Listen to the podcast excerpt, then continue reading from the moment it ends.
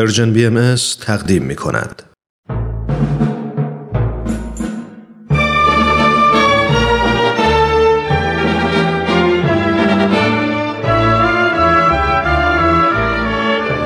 رادمردان جاوید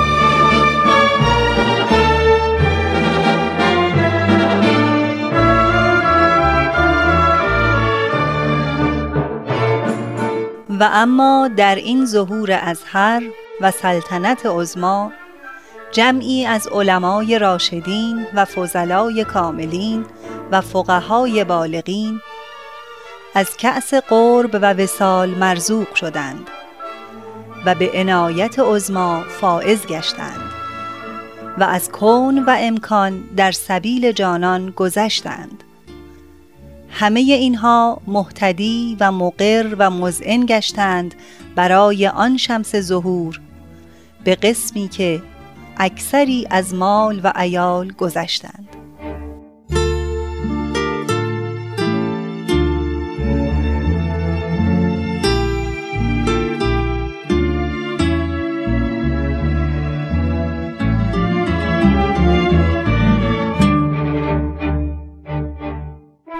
درود به همراهان عزیز. امیدوارم شاد و سلامت باشید. یک بار دیگه با برنامه رادمردان جاوید با شما هستم. دوستان حتما به خاطر دارید که موضوع اصلی این برنامه بررسی شرح حال عدهای از علما و روحانیون تراز اول جامعه از آغاز پیدایش آین بابی و بهایی است که با وجود همه تنگناها و تعصبات از آنجا که منصف بودند و همیشه به دنبال حقیقت میگشتند به آین جدید ایمان آوردند. آنها شکوه و جلال ظاهری رو ترک کردند و به ظاهر ذلت و حقارت رو به جان خریدند. آنان اشخاصی عدالتجو و اهل انصاف بودند به نحوی که با شنیدن خبر ظهور جدید از تحقیق و جستجو دریغ نکردند. و تلاش کردند تا آنچه را خود یافته بودند به دیگران هم عرضه کنند. این مجموعه به بیان بخشی از تاریخ ناگفته و چشم پوشی شده میهن ما ایران می‌پردازه. امروز به ادامه سرگذشت جناب ابوالفضائل گلپایگانی می‌پردازیم. دوستان من ترانه هستم. خواهش می‌کنم با برنامه امروز همراه باشید.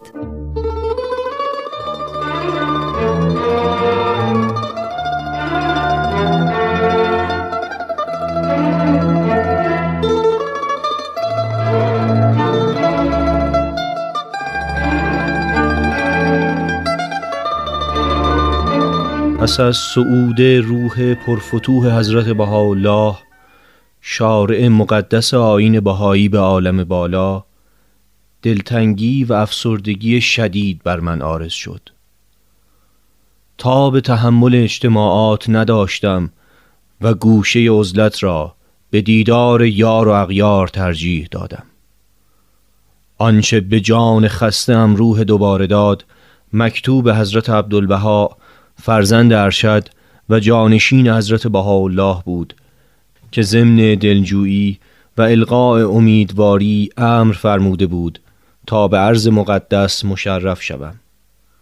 آنچه این امر را به تأخیر انداخت یافتن جایگزینی برای این بنده بود تا به سوالات طالبین حقیقت که روز به روز تعدادشان در اشخابات بیشتر می‌شد پاسخ دهد.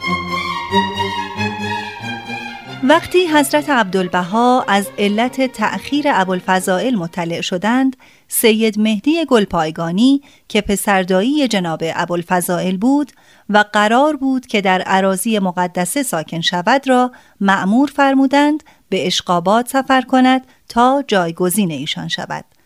سرانجام جناب ابوالفضائل به حضور حضرت عبدالبها رسید. به مدت ده ماه در عراضی مقدسه و حضور حضرت عبدالبها اقامت کردم و از دریای علم آن حضرت بهره ها بردم. ایام را به تدریس اصول تعالیم الهی و یا به مطالعه و نگارش می گذراندم. روحی دوباره یافتم و از جهان و جهانیان آزاد بودم. از مشاهده بزرگواری و دانش حضرت عبدالبها متحیر شدم.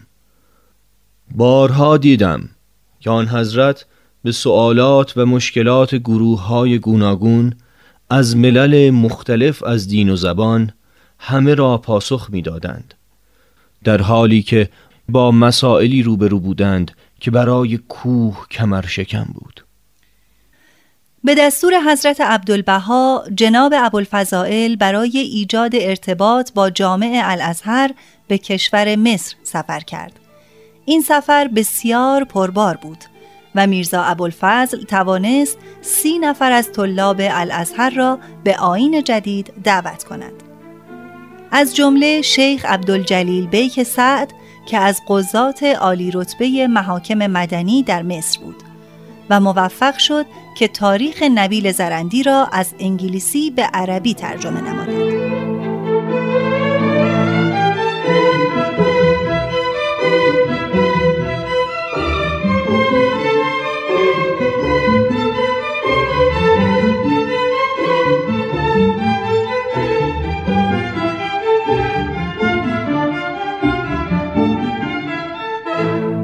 شهرت ابوالفضائل در قاهره از آن جهت با اهمیت است که او یک عالم ایرانی و شیعی بود و علمای اهل سنت برای علمای شیعه چندان اهمیتی قائل نبودند. او در قاهره به نام ابوالفضل ایرانی معروف بود.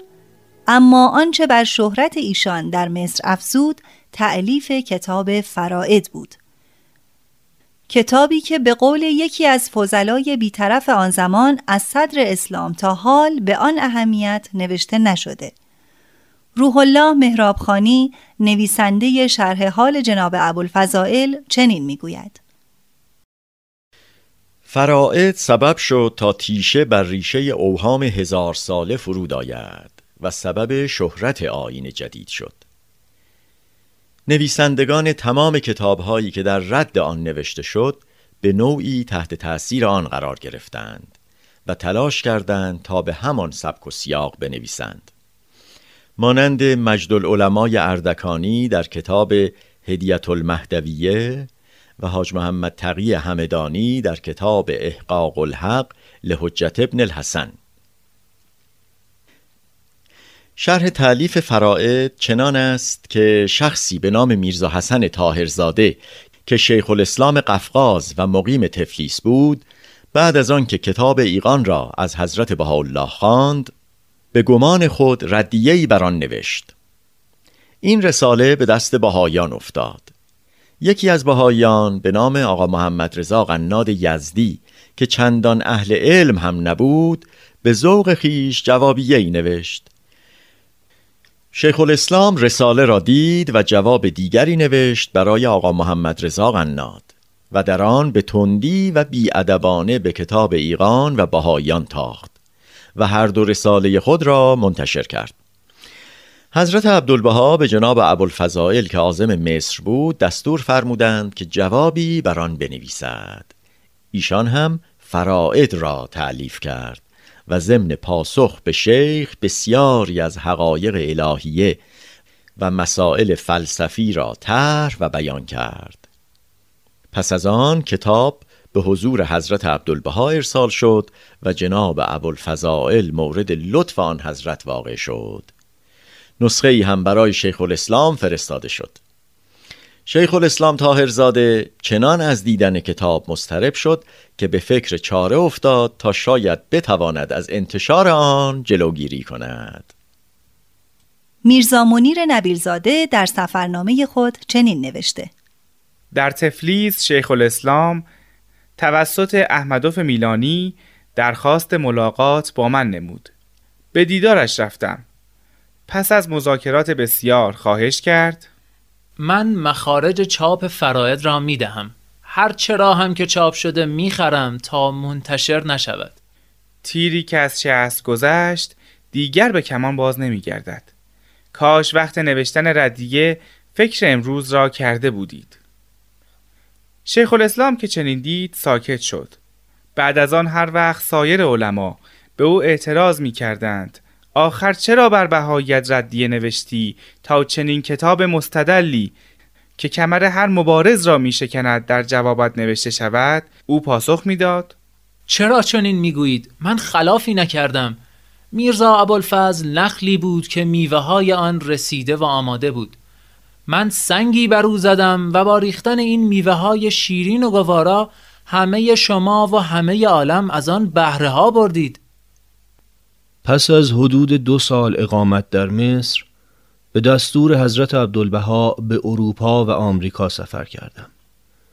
علت آن بود که آن حضرت اراده کردند تا بهاییان تازه ایمان را که چندان به مسائل و حقایق آین بهایی آشنا نبودند آگاه کنند. پس به همراهی خانم لورا دریفوس بارنی از عراضی مقدسه به سمت پاریس حرکت کردیم. جناب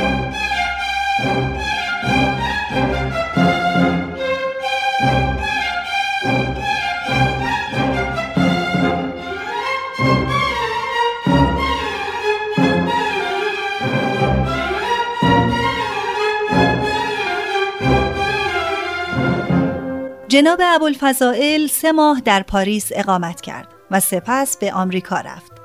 در آنجا به مترجم نیاز داشت. از سوی حضرت عبدالبها جناب علی قلی خان نبیل الدوله در نظر گرفته شد. او هم به آمریکا رفت و کتاب حجج البهیه را به انگلیسی ترجمه کرد و در سفارت ایران در آمریکا مشغول کار شد. ابتدا به شیکاگو وارد شدم. روزی سه مرتبه برای طالبین اهداف و تعالیم بهایی را تدریس می کردم. ای از بهاییان شیکاگو مرتبا به منزل ما می آمدند. مدت اقامت ما یعنی من و علی قلی خان نبیل و دوله مترجم در شیکاگو طولانی شد تا آنکه به سمت واشنگتن عزیمت کردیم. جناب ابوالفضائل و علی قلی خان نبیل الدوله در واشنگتن حدود دو سال اقامت داشتند. از آنجا که ابوالفضائل از هیاهو و سر و صدا گریزان بود چند بار محل اقامت خود را تغییر داد تا بتواند در آرامش کتاب خود را بنویسد علی قلی خان در خاطرات خود از ایشان چنین نوشته به غیر از کلاس هایی که دایر داشتند در محافل و مجالس سخنرانی می کردند.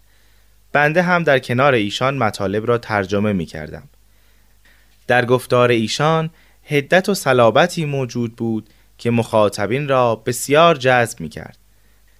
صدای ایشان هم بر حسب تنوع موضوع تغییر می یافت.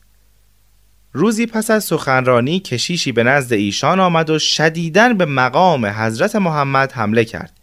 جناب ابوالفضائل به او گفتند علمای تراز اول شما می‌گویند که مورخین یهودی یا رومی در قرن اول مسیحی هیچ یک حتی ذکری هم از حضرت مسیح نکردند. ادعی نسبت به اینکه اصلا حضرت مسیح در تاریخ وجود داشته شک کردند و یا معتقد نیستند. در نوشته های یوسیفوس که اولین مورخ یهودی پنجاه سال پس از میلاد مسیح است اثری و یا اشاره‌ای درباره مسیح نیافتند. پس خودشان اقدام کردند و در تاریخ او دست بردند و اشاراتی گنجاندند که البته جعلی بودن آن اشارات آشکار شد. بعضی دیگر لوحی را در مملکت چین مدفون کردند که حاکی از آن بود که مسیحیت در قرن اول در آن کشور رسوخ کرده و البته بطلان این ادعا هم ثابت شد. اما حضرت محمد در آین خیش وجود تاریخی پیامبری به نام مسیح را به دنیا اعلام نمود. او کاری کرد که 300 میلیون نفر به او معتقد شدند. حضرت محمد مسیح را روح الله شناخت. حال بگویید که آیا حضرت محمد که شما او را رد می کنید توفیقش در مقام تبلیغ و اشاعه مسیحیت بیش از توفیق مبلغین شما نبوده؟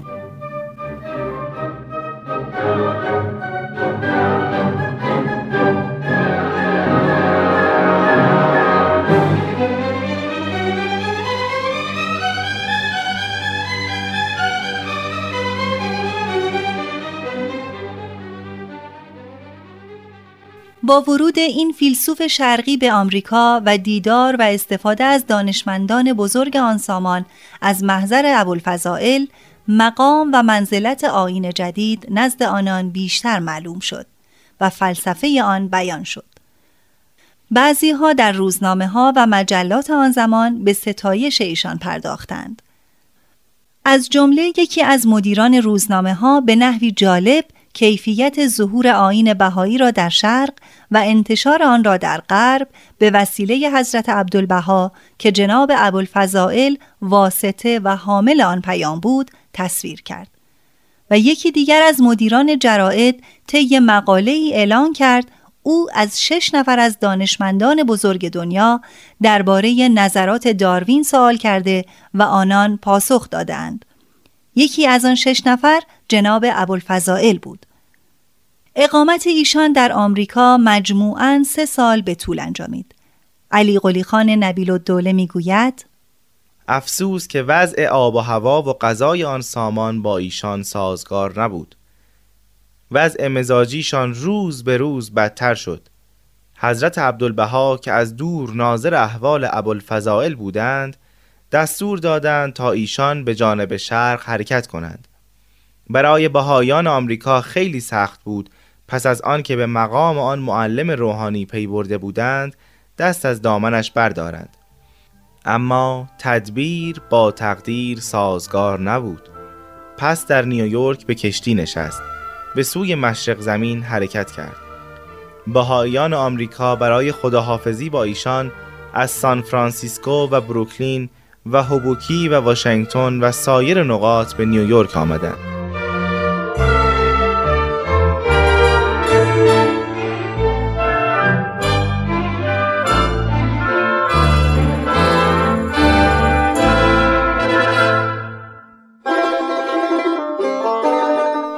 خب دوستان عزیز زمان این برنامه هم به پایان رسید.